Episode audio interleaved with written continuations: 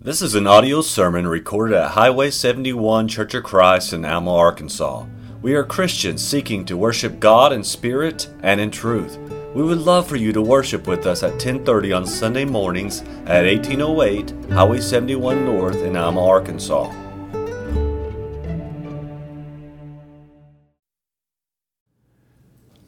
God says to Isaiah, For as the rain comes down and the snow from heaven, and do not return there, but water the earth and make it bring forth and bud, that it may give seed to the sower and bread to the eater, so shall my word be that goes forth from my mouth. It shall not return to me void but it shall accomplish what I please, and it shall prosper in the thing for which I sent it.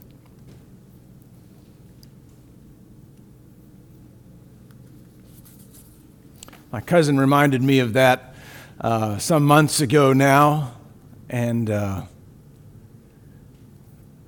it is a powerful thought. It's not by our strength that we make it through this life, and it's not by our strength that God's kingdom is advanced. By God's power, through His Word. And He promises, and He says, Hey, my Word does not return to me void, it accomplishes what I sent it out to do. So, this morning I'd like for us to look at the spread of the word, uh, especially in the missionary journeys of Paul. And indeed, not just in the spread of the word throughout the Mediterranean region, but to see the word at the beginning work in Paul himself, which I think is uh, encouraging for us to see that to see that someone so dedicated to the demise and the destruction of the church to become the last, uh, uh, the last person you might expect to be the biggest advocate for the church.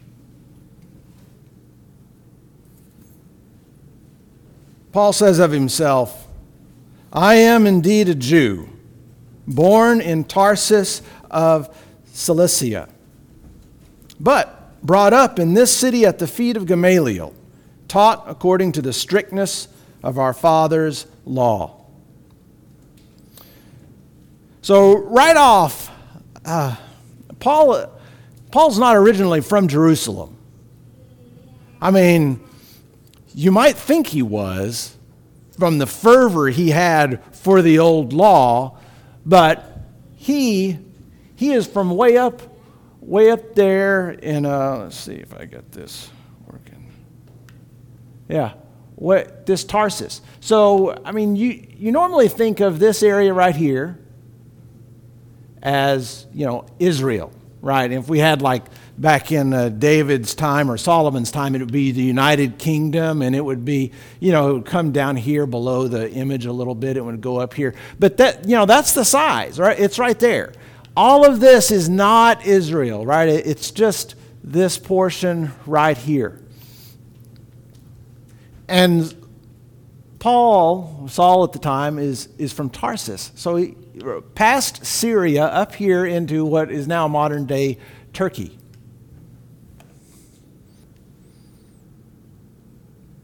So, being up there, uh, this is a Greco Roman city, right? This is all Rome, uh, Roman Empire territory by now, by Saul's uh, day. And he's born a Roman citizen. And so, being up here, he, he grows up and he knows not just, uh, um, he, he mentions at some point he's the son of a Pharisee, but he is Greek as well, in that he can speak Greek he is a Roman citizen. So he has a lot, he, he's kind of got this dual citizenship thing going on. Um, there's a lot of Jews, especially in the north here, Hellenists. They're kind of, you know, Jews, but with a very uh, Roman friendly kind of persuasion. Um, so there's probably a lot of that in this area. But he comes down and he comes to Jerusalem for an education.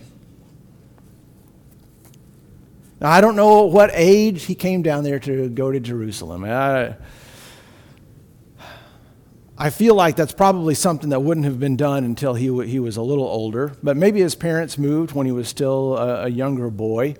But either way, he leaves home and moves down to Jerusalem and really begins a thorough education of the scriptures there. And, uh, or continues an education, which I'm sure his parents were probably giving him, starting in Tarsus. But the thing I want to impress is that that's both a good thing and a bad thing. In that one, at studying at the feet of Gamaliel, he's got the best teachers that Jerusalem can provide, the best teachers that Israel can provide, at least best that they think they can provide. And that's the, that's the bad part about this, is that he's learning, though, that, though even though he's learning all these scriptures, He's learning a lot of Jewish traditions that Jesus came to upset, right?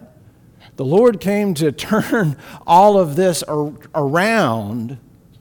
And as the Lord is showing up to do that, Saul is, is learning to embrace all of that. And so we see that at the stoning of Stephen.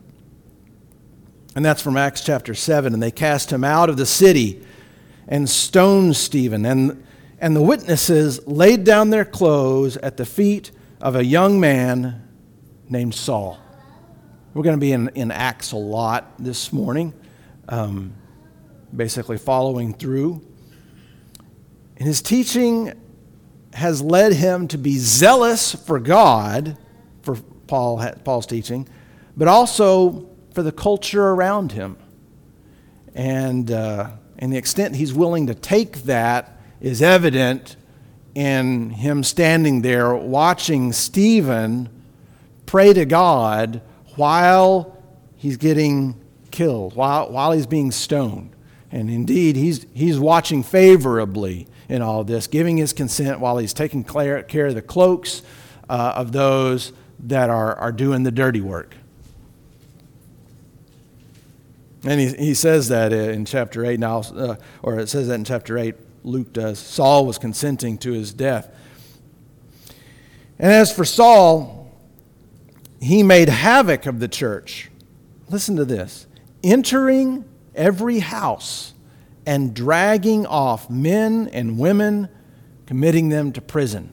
So, uh, Janice uh, showed me a video recently. A guy pounded and said, This is the scary. If you're in one of these persecuted nations, then that's the scariest sound you'll hear, which is the sound of the authorities, you know, thumping on your door, ready to come take you away for your, for your faith. And that's exactly what Saul is doing in Jerusalem. He's going into these people's houses, dragging them out. Why? Because they believe in Jesus. And that's enough.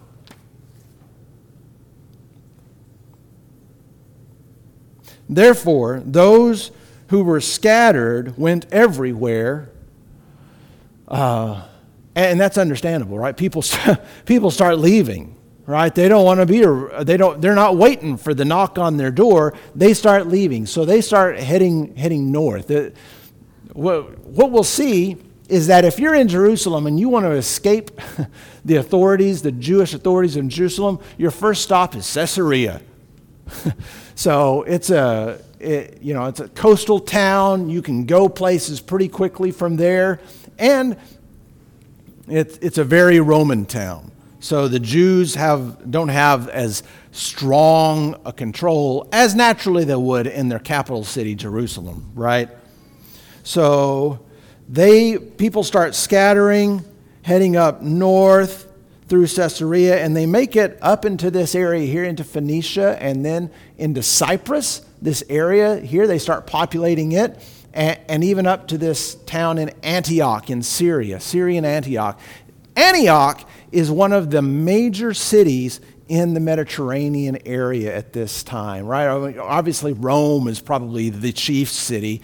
But I mean, if we were to, you know, just talk about this eastern portion here, Antioch is, is a major one, uh, Ephesus is a major one, and then down here, right there at the, at, at the tip of Egypt, at the tip of the Nile Delta, there is Alexandria. So those three, they kind of form this big triangle uh, in the eastern Mediterranean. So a lot of folks are headed up to Antioch because it's not far away. It's you know they can anybody can get there, and uh, and it's a major city. But the scriptures say that they go all these places preaching the word. And that's really the theme for this morning. It's the word. It's the word of God that's going forth. It's not staying bottled up in Jerusalem, but it's being scattered like seed, right? it's, it's being spread out. And this is what Jesus talked about with the parable of the sower, right? He's spreading it out everywhere, and some of it's going to fall on the road, on the wayside, and some of it will fall around rocky soil, and some will fall among the weeds. But some of it will fall on the good soil and will yield a lot of fruit. And so as it's going, it's spreading. Now, Paul, Saul, not wanting to be undone, starts really hammering hard. And not just content to Jerusalem, he gets letters uh, granting him authority to leave Jerusalem to go off to get and take Christians from outside of Judea and bring them back like arrest warrants, if you will. So, armed with these letters, at some point he, he decides he's going out here to into the Syrian uh, area to Damascus, right? So here's Jerusalem down here, close to the, the, the Dead Sea. This is across the Jordan River, so leaving the traditional nation of Israel area into Damascus which at this time is controlled by the, this king of Nabatea right here. All right. Then Saul, still breathing threats and murders against the disciples of the Lord. This is, this is his attitude going up there. All right? This isn't Saul's getting, you know, getting a little older and mellowing. This isn't the case. If anything, it seems that he's getting more fervent in this. And I think that's interesting because as he goes through these phases, he gets more and more, I would even say, maybe angry at this, at this sect, as it's been called by a lot of the Jews. So he's going up there, very zealous in this work. And he journeyed and came near Damascus. And we all, we all know these stories, but I'm going to try to cut out just a few bits as we go along here. And suddenly a light shone around him from heaven. Then he fell to the ground, heard a voice saying to him, Saul, Saul, why are you persecuting me? And he said, Who are you, Lord? Then the Lord said, I am Jesus, whom you are persecuting. It is hard for you to kick against the goads. So he, trembling and astonished, said, Lord, what do you want me to do? And the Lord said to him, Arise and go into the city, to Damascus, and there you will be told what you must do.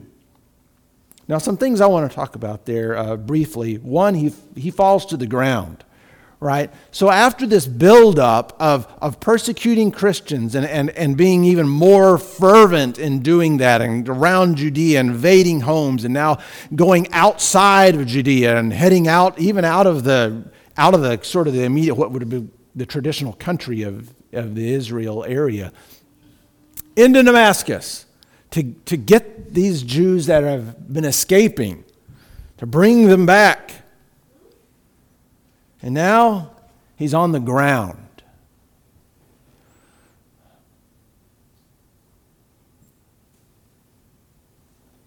And the Lord calls out to him in that very uh, indicative of a great calling, a double name, right? It's Moses, Moses, you know, or Samuel, Samuel. In this case, it's Saul, Saul. Why are you persecuting my people? Oh, Jesus says, Why are you persecuting me? This is personal to Jesus, isn't it? This is his body. His people is him. Don't, don't feel like what we go through in this life, we go through in isolation. Okay, Jesus is very much attached to us. What we feel, he feels. The ups and the downs. Jesus is engaged.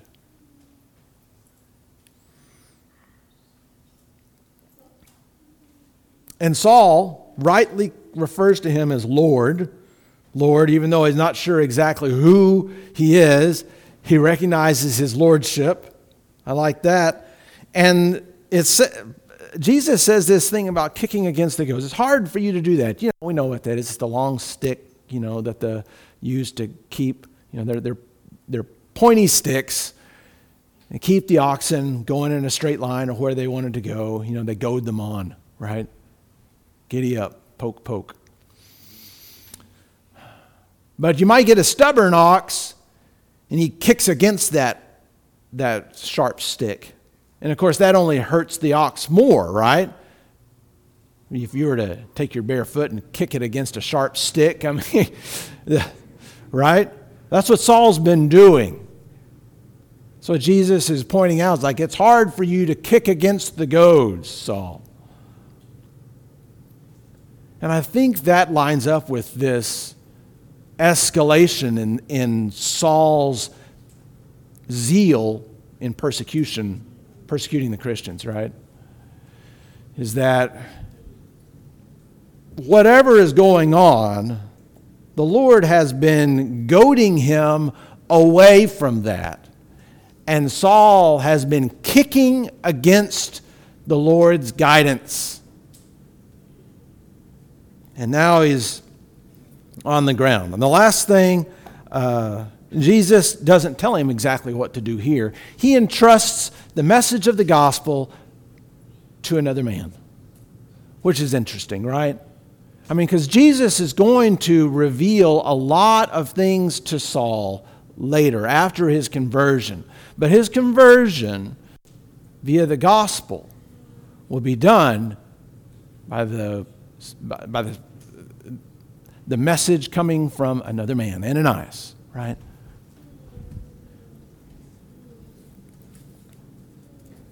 And he has three days to think about what he's done. And then Ananias comes, and the interesting thing is that the, you know, he's blinded, of course, and the scales fall from his eyes, as if finally Paul is, or Saul is, is seeing clearly for the first time. Now, the converted Saul has got some bouncing around to do first, and he goes, he stays in Damascus here, and he immediately starts preaching Jesus. And this will be important because he's not going to somebody to learn, right, how to, to, to present the gospel. He's not going for authorization from the other apostles. He's not getting some letters of approval from the church in Jerusalem. Because that's the old Saul, right? The old Saul was armed with these letters from men back in Jerusalem that gave him authority to go do some things. But that's gone now. Now he's armed with the word of the Lord. That's what he's got. And that's all he needs. He doesn't have to go down to Jerusalem, you know, to talk to Peter and to get Peter's stamp of approval to graduate from, you know, apostle school down there. Right? This is at the authority of God. And so he has not letters from Jerusalem or from Pharisees or this Sanhedrin, but he's got God's word, right? And the interesting thing there is that Saul himself will write letters that are God's God's word, that is God's word, right? These letters are God's word.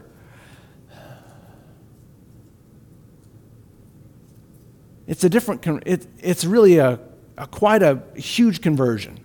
It's not a conversion just, just in, a, in a man what he does, but it's everything. It's about where he's coming from, what's empowering him. Spends time in Arabia, which is this area here. Returns to Damascus.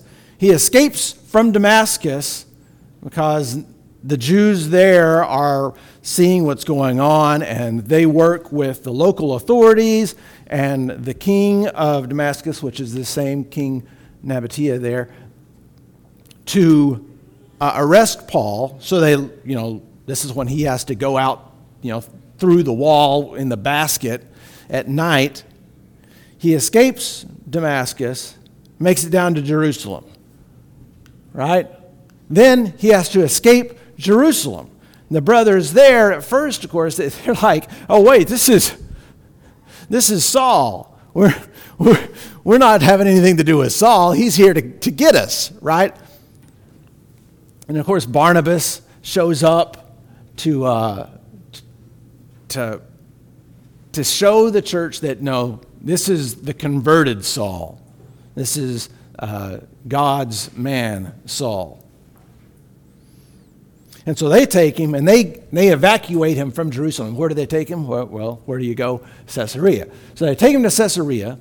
And then from there, now that he's kind of, they go and send him on up to Tarsus, which is, you know, his hometown, which is interesting. So he's back up here in Tarsus for a while. Barnabas was down here in Jerusalem, right? Uh, Now, at this time, there's some peace in Jerusalem. I mean, for one, you haven't had Saul there banging on people's doors, tearing them out, you know, uh, away from their families. So the church begins to spread and and uh, enjoys, you know, building and edification and and stuff. But in the but before then, of course, you had all these people, you know, evacuating, and by now the church has been established in Antioch.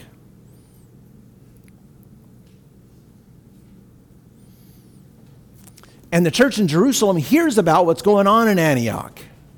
And so, who do they send up there?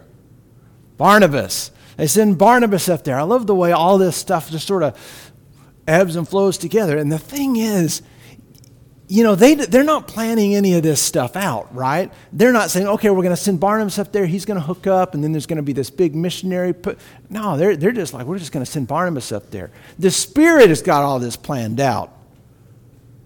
But He doesn't always explain everything to us, does He? God just doesn't explain everything to us. He doesn't have to.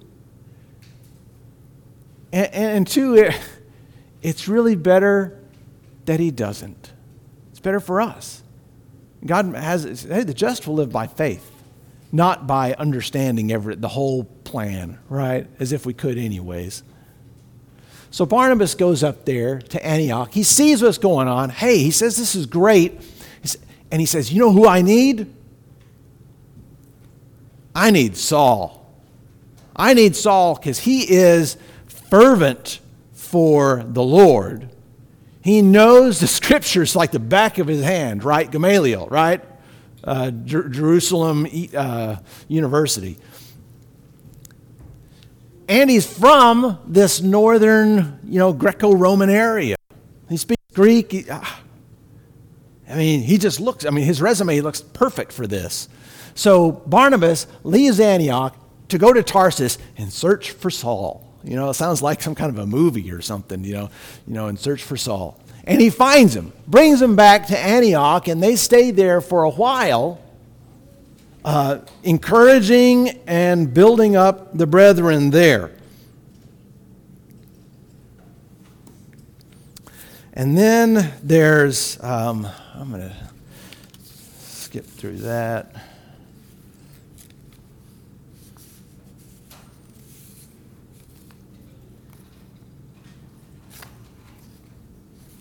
You know, uh, right around this time, this uh, prophet comes up. His name's Agabus.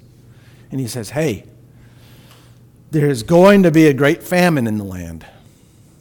And so Paul and Barnabas, who are up there and with the church, a lot of those folks up there decide that they are going to gather together uh, funds to help provide relief for the brethren in Judea. And they're going to send them down there through Paul uh, through the hands of Saul and Barnabas. And so Saul and Barnabas come down here and they give that. And, and, and around this time, this is when Herod starts really hammering on the church again, right? And he, he, he kills James, right? Brother of John, as in Peter, James, and John, that James. And that's got to be hard for the church, right? It's got to be hard for Peter and John, right? I mean, think of all the, I mean, think of all, all of those, you know, those occurrences in the, in the Gospels where you've got Peter, James, and John, and now James is dead.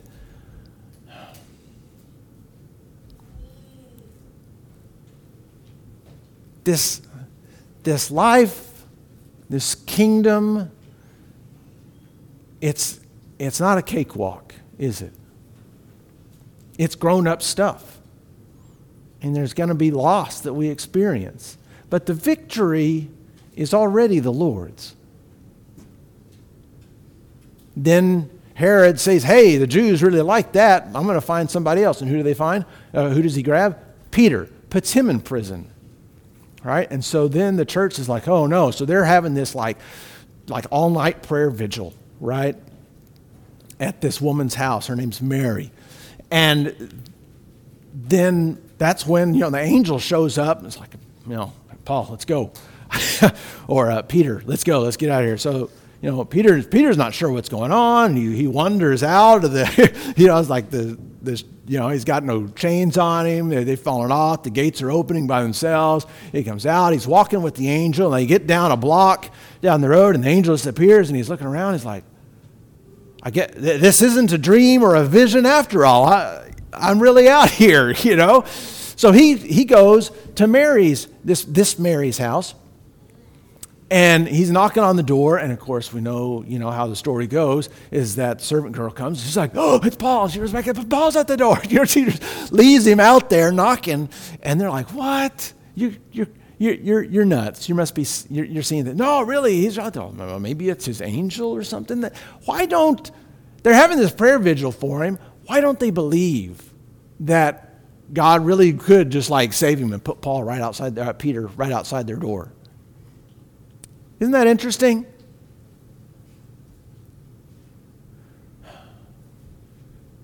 What does that, what does that say about us? What does that say about what, what we think about when we, when we pray?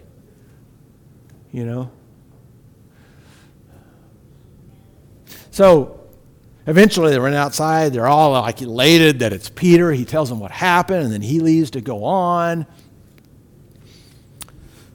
Very encouraging for the church there, and they needed that in Jerusalem. Um, and then, so Saul and, and Barnabas, Barnabas and Saul, they're down there around this time. They head back up to Antioch, and you know who they take with them John Mark. You know who's John Mark? Uh, you know who John Mark's mom is? That Mary that was that they were at the house having the prayer vigil. Isn't that neat? And so Saul, uh, Barnabas and Saul take John Mark back up to Antioch with them. And again, you know, they're encouraging the brethren there. And what are they doing? They're preaching. They're spreading the word. And chapter 12, 24, the word of God grew and multiplied.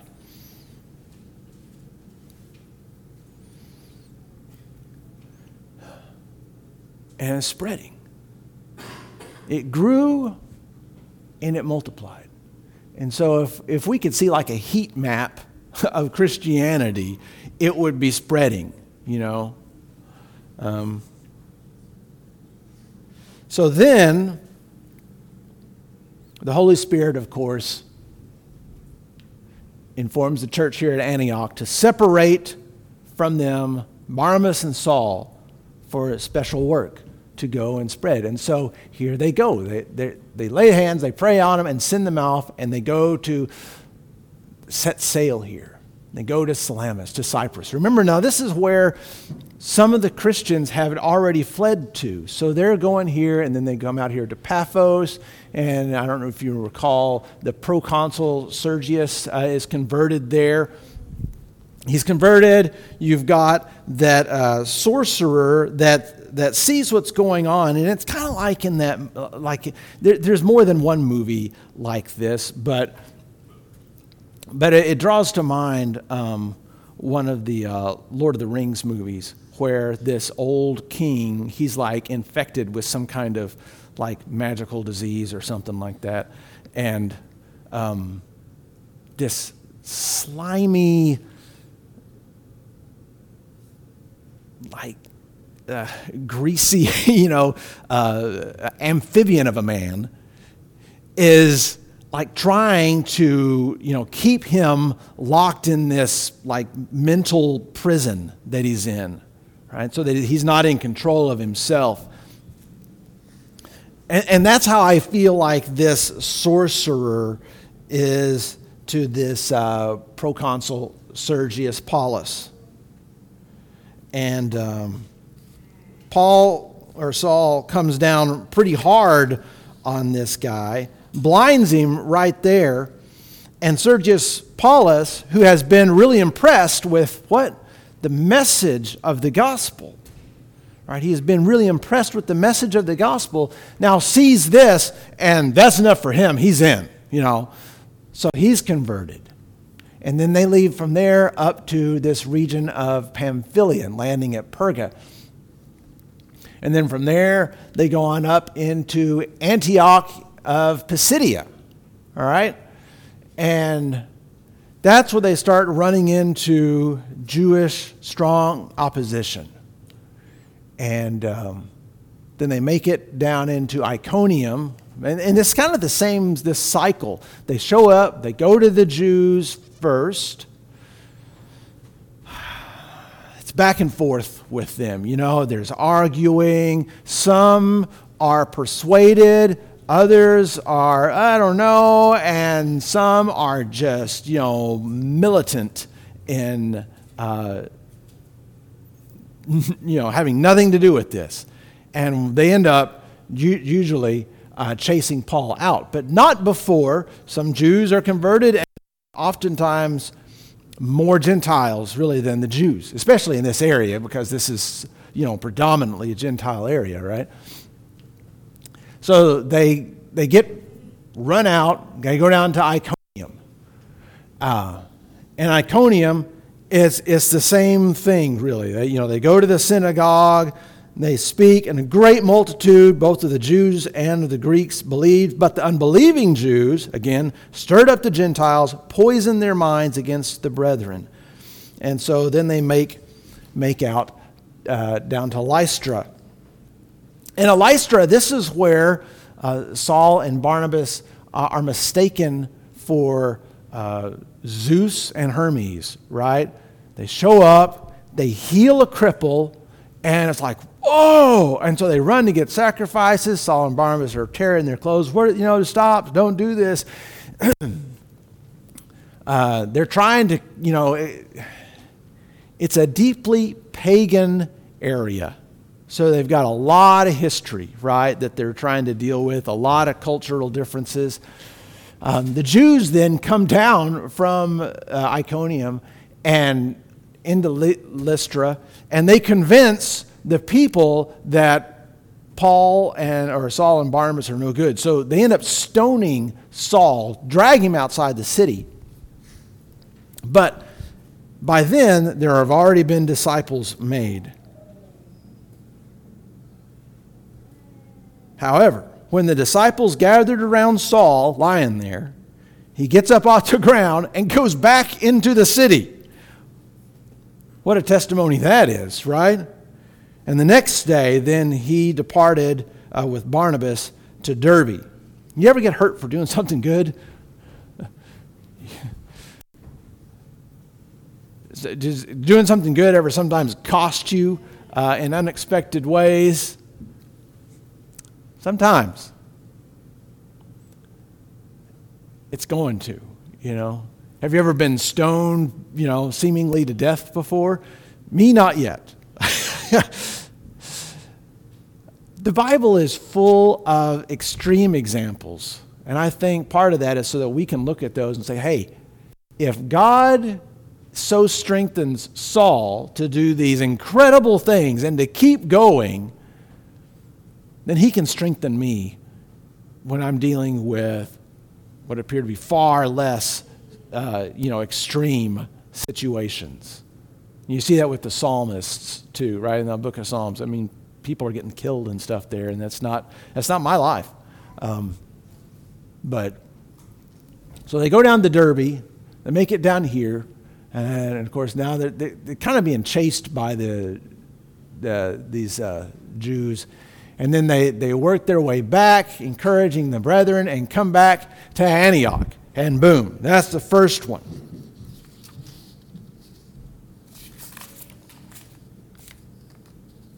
Now, the second one, they start in Antioch, right? And now they're, they're going to. I, I, I forgot to mention here in Perga, Saul and Barnabas, they're, they're taking John Mark with them because he's excited, right? Young man, right? He's, uh, he saw what happened back in Jerusalem, his mom's house, I'm sure, and uh, he's, he's excited about this, this, you know, this kingdom of God thing. He gets out here to Perga, and for whatever reason, and we don't know, you know, fill in your own reason here, I think, is, is kind of the message. He, he leaves them. He leaves them and he goes back. Uh, he, he goes back. So sometimes it's hard to stay the course. You know? Sometimes it's hard to, to keep going. And um, and I'm not I, I don't want to really be condemning of, of John Mark at all, really because I know that we need to be strong. We need to be faithful. But John is many of us. We're just not as faithful as we want to be. Reminds me of the man that says, cries out to Jesus when Jesus says, If I can, if you have any faith. And the man says, Oh, like it just dawns on me, like, oh, I say these, I, these things slip out of my mouth. They reveal our hearts. Lord, I believe. Help my unbelief, right? Mark leaves and So on this second missionary journey, Barnabas is all about taking Mark again. It's his cousin, come to find out. Um, and Barnabas is this encourager. Remember, he, he's the one that went out and got, got Saul and brought him in and said, No, no, no, everybody, the church in Jerusalem, he's, he's, he's good. He's with me. And they're like, God, Barnabas, you crazy? Barnabas is, Barnabas is an encourager. He sees the best in people. He has a lot of faith in God. So he wants to take John Mark with him, right? Christianity, it's about, it's about, you know, mercies being new every morning. We get to try again, don't we? So why don't we take John Mark with us? He wants to go. He's in it this time. Now, Paul, Saul, whatever, uh, he's saying that John left at Perga. That was before things got really hard. So he bailed before they even got before the going got tough, right? It's like this it's gonna it's gonna be more of the same, Barnabas. We can't bring him with us. It wouldn't be fair to him, you know. It's gonna get bad. So they have a strong dispute, and it's so strong, in fact, that they split. And so Barnabas ends up taking, uh, t- taking John and Mark and heading down to Cyprus again, which is good because that's why they, they wanted to go back out to where they had been before. And so they decided in the split to basically, you know, split up the job. And Saul ends up taking Silas with him and going north up back into the Galatia region. So, boy, is this kingdom work. It's hard. Sometimes it's not always obvious what we ought to do. Sometimes feelings get hurt. We don't mean them to.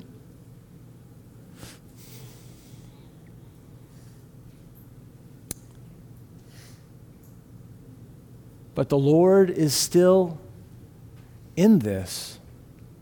We keep pressing forward. We mend relationships. We say, you know, our apologies. We overlook weaknesses. And we continue on in the power of the Word of God. The power is in the Word. And so Paul, now Silas, goes up into Derbe to Lystra. I come back to these same churches. And who does he meet in Lystra on this, this time around? Timothy. What encouragement that must have been to Paul. And uh, Timothy, you know, his, uh, his father was a Greek, his mother was a Jew. You know, I know we've all heard all the accolades that uh, are about Timothy, so I won't go into that. But Timothy was quite the young man, and for, for whatever reason, that, that Paul thinks that John Mark couldn't make it on this trip, finds Timothy, and he is so impressed with Timothy that even though he's a he, he's a you know half Greek, he decides to take him with him, right? And and, and Timothy is in it too because he's got a you know Paul you know says you coming with me we're going to run into a lot of Jews. The, they know you're Greek, so you're going to have to go through you know the Mosaic ritual for for for boys to uh, to come with me, and and and Timothy is on board with it. I mean, it's, it's not a small thing, right? I mean, um, so he, and then they continue on up in Antioch, Pisidia, and then they go into this area here into Asia. And then there's Bithynia up above and Asia to below. And of course, you know, we've got the whole seven churches of Asia, you know, that are the, the, the letters that are written um, to them uh, by the hand of John from, from the Lord. You know, and there are these churches right here. and Paul wants to go down and, and uh, you know, minister to these churches. But interestingly enough, the Spirit forbids it. And so then Paul thinks, okay, well, I'll, I'll go up here to Bithynia. And the Spirit, no, forbids that too. And it's interesting to think of the Spirit saying, to anybody who says, oh, I want to go take the message of Jesus to some people for the Spirit to say no. Doesn't that seem to strike you as, as like counterintuitive? Um, but the Lord has got plans for all of this. And I think what he's doing is saying, no, Paul, I, I've got, it's this whole stuff that you've done here. It's like that is spreading. And other people are spreading this word. It's not just you, Paul right? Other people are spreading this word, and all of this is going to get, uh, you know, all of this is going to hear the word. I need you to go further, further out, Paul. I need to go further out. And so they make it to Troas here. And what does Paul receive there in Troas? The famous Macedonian call, the vision, right? And so he, he hops across here. They get everybody together. I, it's, it's kind of like this. Oh, right. You know, they've been told, no, not in Asia. No, not Bithynia. And so, I, I you know, what are, I don't know, what, what are they thinking? You know, what, is, what does God want us to do? And it's kind of like the old, you know, when God closes a door, he opens a window kind of a thing, right? And so in this Macedonian call, they think, well, this is what God wants us to do. So there's this, I think, re, reinvigorated kind of energy. And they're like, all right, let's go. Let's charge ahead. We've got, we've got our target. Now we've got our direction. And they make it over and they make it to Philippi. And Philippi, right there, northern point, um, that's where we meet Lydia, the seller of purple. And she is the first convert, at least recorded, in Macedonia. This, this, you know what? What's significant about this difference here between this Ionian coast here and you know Greek, uh, right, or Greece right here? Uh, you know, this Aegean Sea separates them. There's not much there, right? But that's the dividing mark between Asia and Europe. You know, at least by modern, you know, geography. Lydia is the first European convert recorded in the Bible that we, that we know of, right? I think that's cool. Um, and so then they, they go from Philippi, uh, they, get, they get beat up in Philippi, right? I mean, literally, they get flogged. Uh, they get, you know, the, there's, they, they get many stripes laid on them, the Bible says. And then they're thrown into prison, told to be guarded securely. So it's like, okay, you're in prison. We're going to put you into the prison inside the prison. And then we're going to put you in stocks and chains inside there. Right? And then, of course, there's the earthquake while they're singing and praying through the night. I think, isn't that an amazing thing? I would love to. You talk about a spirit high. You know, this weird mix of like physical suffering and like spiritual power is that they're singing and praising God in the inner prison at night. Boom, God shows up. Everything falls off. The jailer wakes up. He realizes, oh no, all the doors are open, the prisoners have gone. I'm a dead man, you know, and they're going to put the hurt on me before I die. So he's fixing to take his life. Paul calls out, Don't hurt yourself. We're all still here. And then he runs in, falls down in front of the prisoners, right? I mean, you would think that he's like, oh, they're still here, you know, closing the doors and stuff like that. But no, he falls down in front and he says, What must I do to be saved?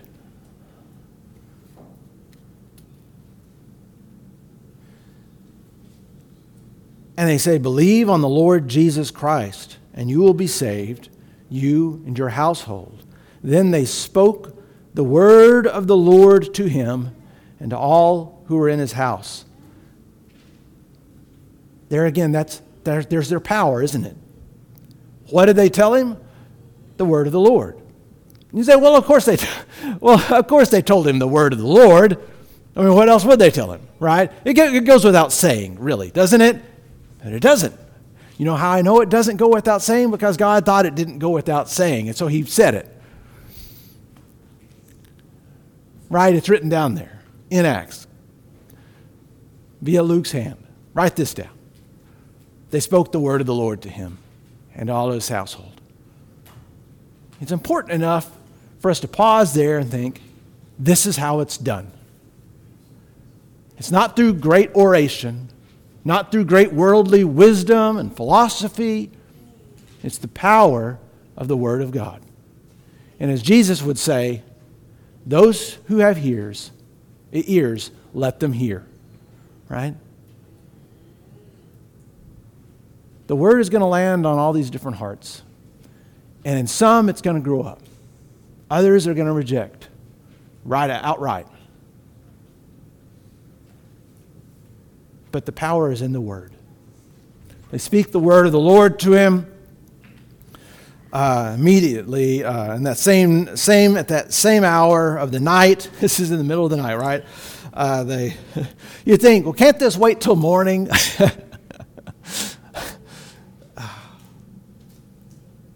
and immediately he and all of his family were baptized. Well, surely that can wait till morning, right? Why don't we wait? Uh, how about we'll wait until the next uh, next Sunday? We'll or maybe we'll have a big baptismal party and a lot of people, you know, getting queued up and stuff. No, when it when it's time to get saved, y- you do it.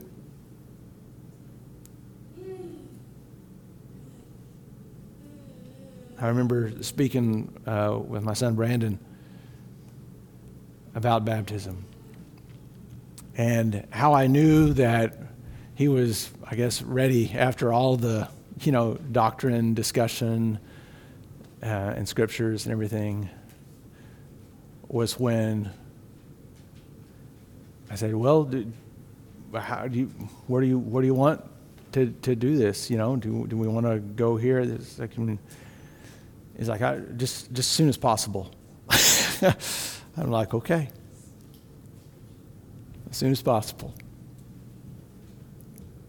That's all we did. So then they go on to Thessalonica. Now, Thessalonica has a special way of being harsh uh, on Christianity.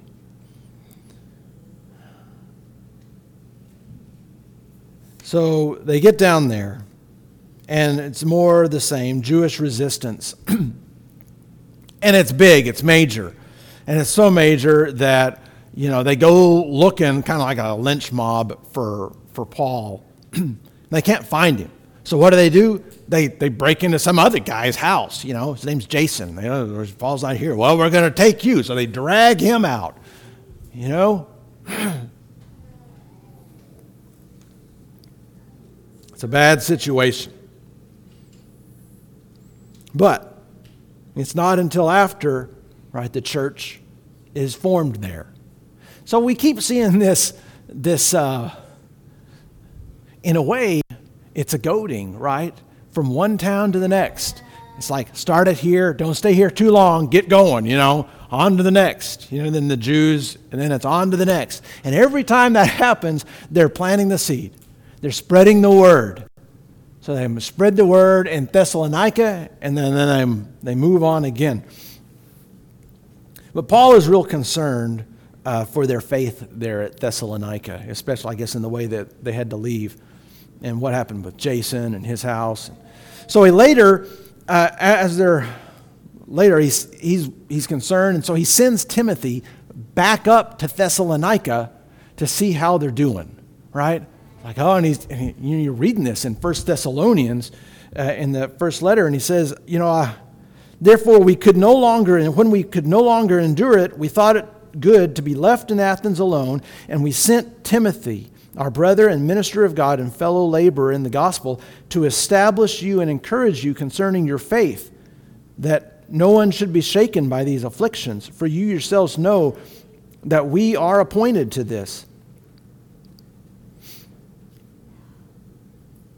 Uh, in verse 5, for this reason, when I could no longer endure it, I sent to know your faith, lest by some means the tempter had tempted you and our labor might be in vain. You know? So I was, Paul's like saying, I, I was worried that y'all just quit. I didn't know. So he sent Timothy back to find out. Timothy comes back down to, to Paul and Silas with a good report. No, they're, they're still together. They're doing well. They're, they're faithful. And Paul sends this letter, 1 Thessalonians, back to the church and uh, really, really excited to hear about their faith. Therefore, brethren, in all our affliction and distress, we were comforted concerning uh, you by your faith. For now we live if you stand fast in the Lord. So he's com- communicating to them and said, We were so concerned about you that now that we hear that y'all are doing so well, despite all of these afflictions and persecutions that are on top of you. Um, now, now, now we're encouraged and edified and strengthened. We, we, can, we can stand and press forward knowing how well you're, you're doing. And it's interesting that he, he even mentions his, um, you know, he's talking to the Thessalonians. he's telling them this is, you know, this is part of, part of what we sign up for is tribulation and suffering.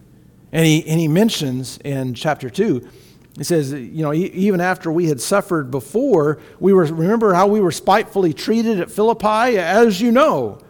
But even then, we were bold in our God to speak to you the gospel of God in much conflict, you know, there in, in Thessalonica.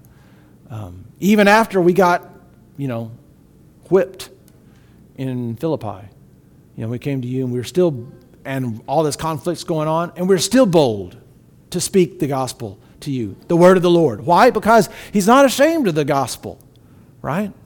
It's the power of God unto salvation.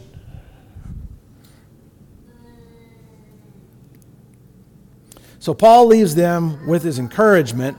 In spite of all of this, says he, he leaves them with this rejoice always. Pray without ceasing, and in everything give thanks. Feels like a tall order to give to a church that's got so much going on, right? But that's what he leaves them with, saying that this is the will of God for you. You want to know what God's will is for you? There it is. Rejoice always, pray without ceasing, give thanks in everything. Off to Berea.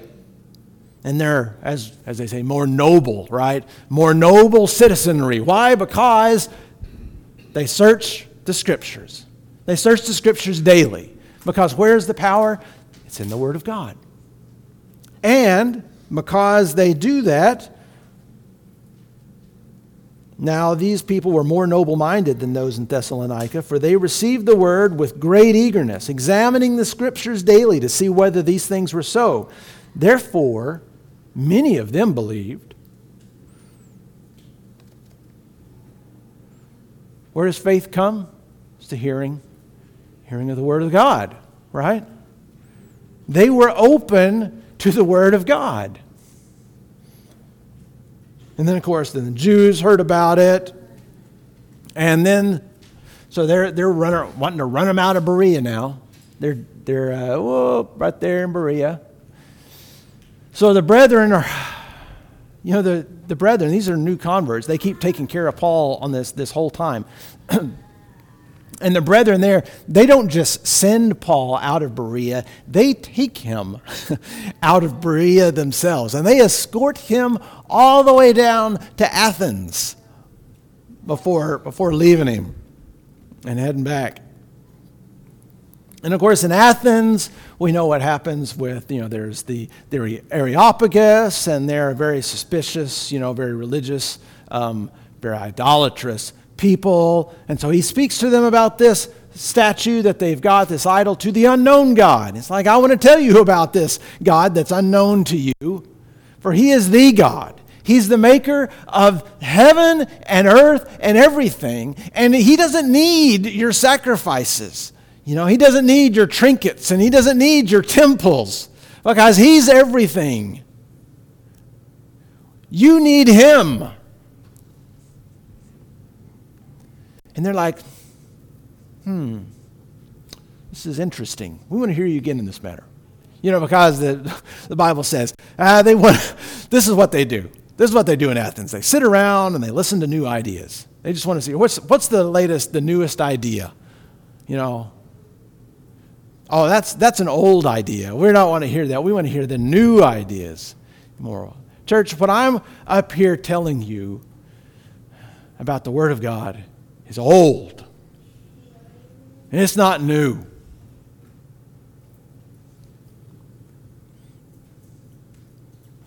This is God's idea.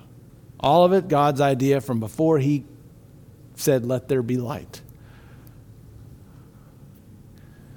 Let's not get too caught up in the excitement of the new shiny. Paul goes on to Corinth. He's in Corinth for a year and a half. And then um,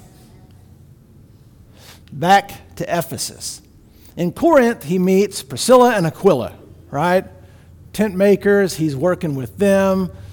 Um, Silas and Timothy rejoin him, and he, it, it looks like he stops doing the tent making thing at, at that time so that he can do full time preaching because that's, that's what he's there for, right? He's not there to make tents. And so Paul and Silas rejoin. It's like, okay, you're here. Uh, you take care of this day to day stuff. I'm going to get, get to preaching. So he does that. And then with Priscilla and Aquila, who, and, and they had just left Rome, right? So the Claudius had said, hey, all the Jews need to get out of Rome. So, so they left and they went to Corinth. And then, then they meet up with Paul and Silas and Timothy, and they're like, all right. And so then Paul said, hey, I'm going back to Ephesus. And so they go with him over to Ephesus. Paul isn't there very long. He's in Ephesus briefly, and he says, I'm trying to get down to Jerusalem. He leaves Priscilla and Aquila there in Ephesus, though, and goes down here to, uh, and, and boards a ship, makes it down here to Jerusalem you know, Caesarea, landing at Caesarea, on up to Jerusalem, greets the church there, tells them what's all been going on, and then back up to Antioch. And then it completes the full circuit. The third missionary journey. And he's up in Antioch for a while. But uh, then he's, he's getting the itch to go back out and, and revisit some of these places again to see how everything's going. Um, this is this is his last missionary journey, and we're getting up here. Once he makes it up here, you know, Eutychus you know, falls out of the window, uh, and you know, three stories up. Paul resuscitates him, brings him, you know, back to life um, because he's preaching, you know, all night long there. He knows that, hey, I, I'm leaving here the next day. I'm giving you everything I got, right? So he just keeps going all through the night. Um, so it, it was ex- uh, it's exciting, right? It, it, it, it, was, it wouldn't have been exciting if he hadn't have fallen out of the window, you know, died and then got brought back to life. But, um, but he did. It's kind of a big punctuation exclamation mark on the whole stop at Troas, isn't it? He makes it all the way, you know, back through here, all the way back down to Corinth again. Then he's looking to sail back to Jerusalem. And uh, I, I, I, skipped over his time in Ephesus. He really spent some time there in Ephesus. Um, the interesting thing there is that Ephesus, they show up at Ephesus, and, and, and before, before Paul gets there, who's been there? Apollos has been there. And um, in the meantime, Paul, Apollos, who is mighty in the scriptures, the, the scripture says, does not understand everything about Christianity yet. It says that he only knows, specifically, says he only knows the baptism of John. So Priscilla and Aquila, they explain the way uh, of, of the Lord more accurately to Apollos. And then Apollos takes that and says, okay, I want to go over here to Achaia. You know, so he ends up over here in Corinth. And then after he's left, then Paul shows up here in Ephesus. And then Paul meets up with evidently some converts, uh, some brethren converted by um, Apollos, and they don't know anything about the, the Holy Spirit yet or about uh, Jesus' baptism. And so it's like, okay, well, we got to fix that. So there's 12 guys, right? And they all get baptized into Jesus necessarily. And then, um, then Paul, you know, makes it back up to Troas, and it makes it back down to Corinth. And we see this Apollos show up in Corinth in, in Paul's letter to the Corinthians, right? When he says, says I, wa- I planted, but Apollos watered. Well, this is when that happens, right? Says he, he planted there, the church there in Corinth, and then Apollos comes over later while Paul is en route to Ephesus and further encourages and builds up the church there, planting and watering. But, but what does Paul say that's significant about the planting and the watering? It's God that gives the increase. And so then Paul is looking to take a boat back to Jerusalem, but again, there's a, uh, a, a plot on life by the Jews. So he says, okay, instead of boating down here, I'm going to cut back through Macedonia and over. And uh, he's taken, I mean, Luke is with him, and all, all these guys are, are with him. They, they make it down to Miletus, right? The elders from Ephesus come, and he, he gives them a fond farewell. You know, I've been, you know, made aware that I'm not going to get to see you again. Uh, you know, there's just parting in this kingdom business, right? And so then he makes it on down to Tyre and to Caesarea and then back up to Jerusalem where he's arrested, right? And he knew he was going to be. That Agabus that predicted the uh, famine, well, he shows up again down here and says, hey, you're going to get bound in Jerusalem uh, if you go there. And everybody keeps saying, stop, don't go there, Paul. He's like, hey, I'm, I'm ready to even die. So he makes it to Jerusalem. He gets um, arrested. And then uh, the, you know, this is interesting because it's an escape from Jerusalem again, except this time it's the Romans that are helping him escape, right? So they take him by night. Where? Of course, it's to Caesarea, right? They always escape from Jerusalem to Caesarea, so they, he's in prison there.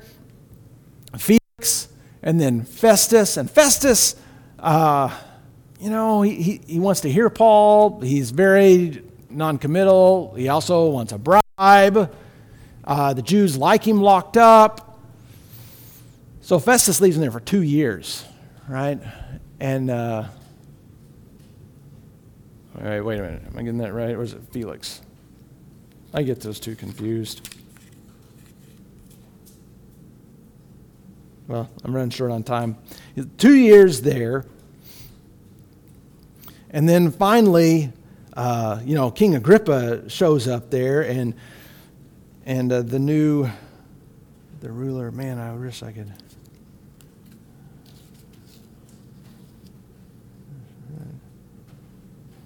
Yeah, Felix. Then Festus shows up and he says, "Hey, here's this deal with Paul." And he says, King Agrippa, I want to talk to you about him.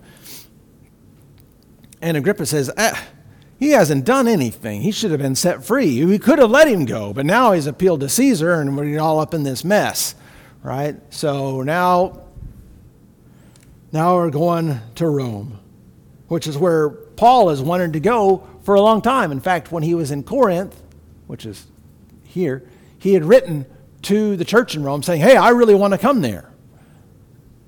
And well, now he's getting his, his, his wish. In fact, the Lord has appeared to Paul by now saying, Hey, don't fear. I'm sending you to Rome, right? And so they make it to Rome. And of course, there's this big shipwreck, complete destruction of the ship, all cargo, everything's lost except none of the people. They all survive. They make it to this island of Malta.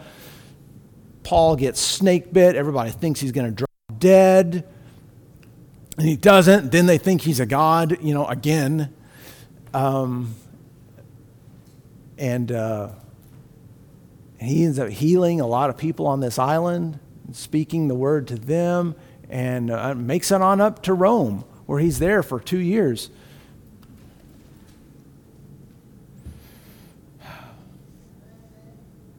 We have this treasure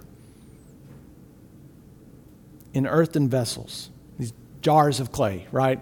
Clay pots. uh, I like that the scriptures refer to us like that. Well, we what, what, are y'all? Ah, you're, you're clay pots, you know?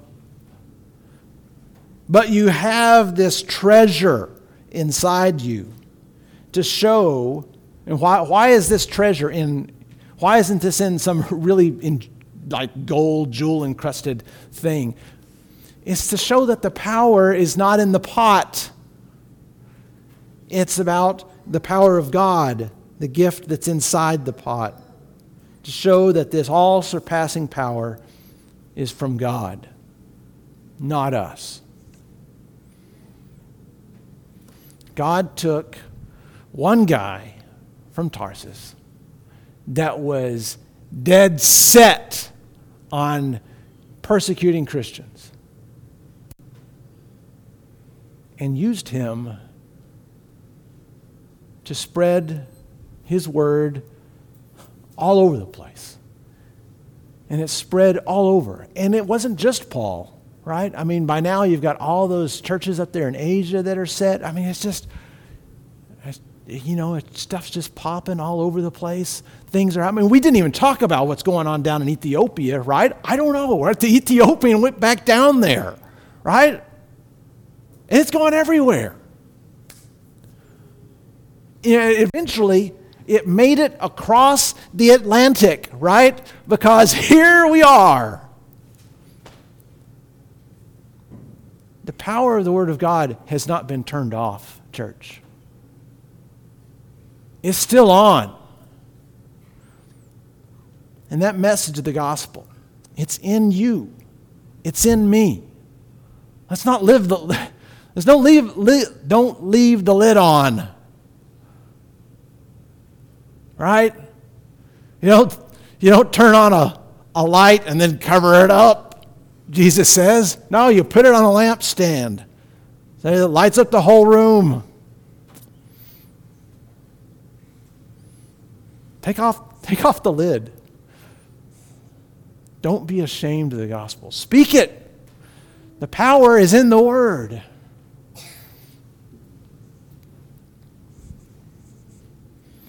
It's exciting. It's exciting to see all that was going on back then. It's still going on. The Word of God is still spreading to this day. It's happening out there right now, right?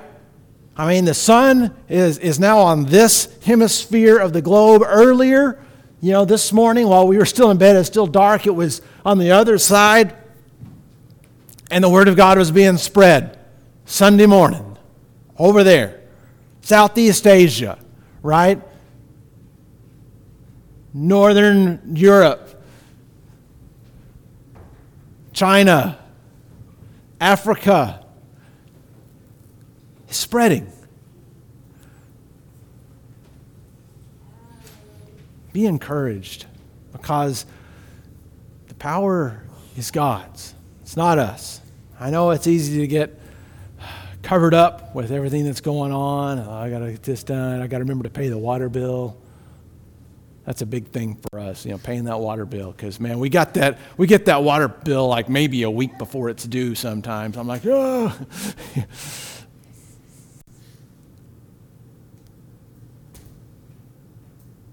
Power is in the Word, church, and it's in you. Let's get out there.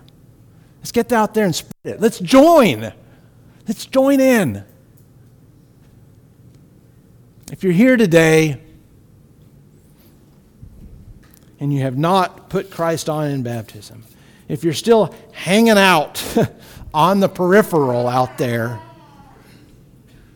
and you think,